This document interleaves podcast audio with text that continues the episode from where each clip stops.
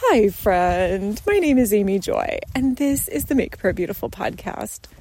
In school recently, I was reading the story God's Adventurer, Hudson Taylor, to a couple of my boys. And I have read this book off and on for probably 30 years, both in my own schooling when I was a girl and then through the five different boys that I've taught. And it's marvelous. I think rereading about how Hudson Taylor felt so called by God, but also knew that what he was going to endeavor to do would require deep faith and extreme challenge.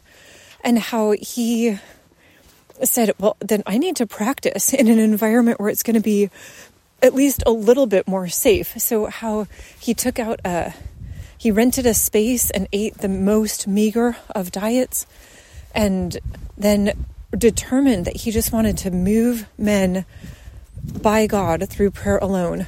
And, or maybe, anyway, it was something like that. Like he's praying to the Lord and asking the Lord to move on men's hearts.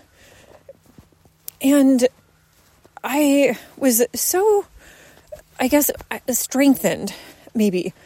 At times, I feel like does anything that I do really matter? and so it's really lovely to have that sense of, you know, sometimes you just are in the training ground of faith and that you just keep doing the next thing and learning to hear God's voice and that that also is important. And being able to say oh well i could look at that as disaster or something. You know he had numerous times in his life that he almost died from different illnesses and such. And yet it's like, oh, but this is just what the next thing that comes from the Lord's hand. And I can embrace what the Lord is doing. So even the name God's adventurer, you know, you normally think of adventurers as like, I'm going off to seek my fortune. And, and yet for him, it was like, I'm just on adventure with the Lord. What's coming up next?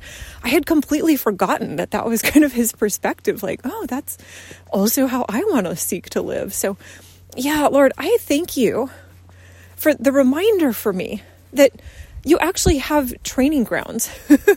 I remember my friend Michelle Deus talked about how she also was in a training ground at one point. I don't remember if it was a training ground of faith or the school of, I think it was maybe even the school of suffering. And she was kind of like, could I skip that one? That's not the school I'd prefer to go to. And yet, the Lord met her in that place. And that at one point she had like a little graduation ceremony with the Lord. And, uh, but Lord, I think about the school of faith, even that this is a school that you walk us through, that you can be the one who teaches and guides. And so, Lord, for the whatever school we find ourselves in right now, I pray that you would breathe on it, that we would be hearing your voice and be excited for what you're teaching us, that the things that seem challenging, maybe they are kind of like exams that we have to take. And it's like, okay, okay, did I pass the midterm? Is it almost time for graduation? So, Lord, thank you. We love you. Amen.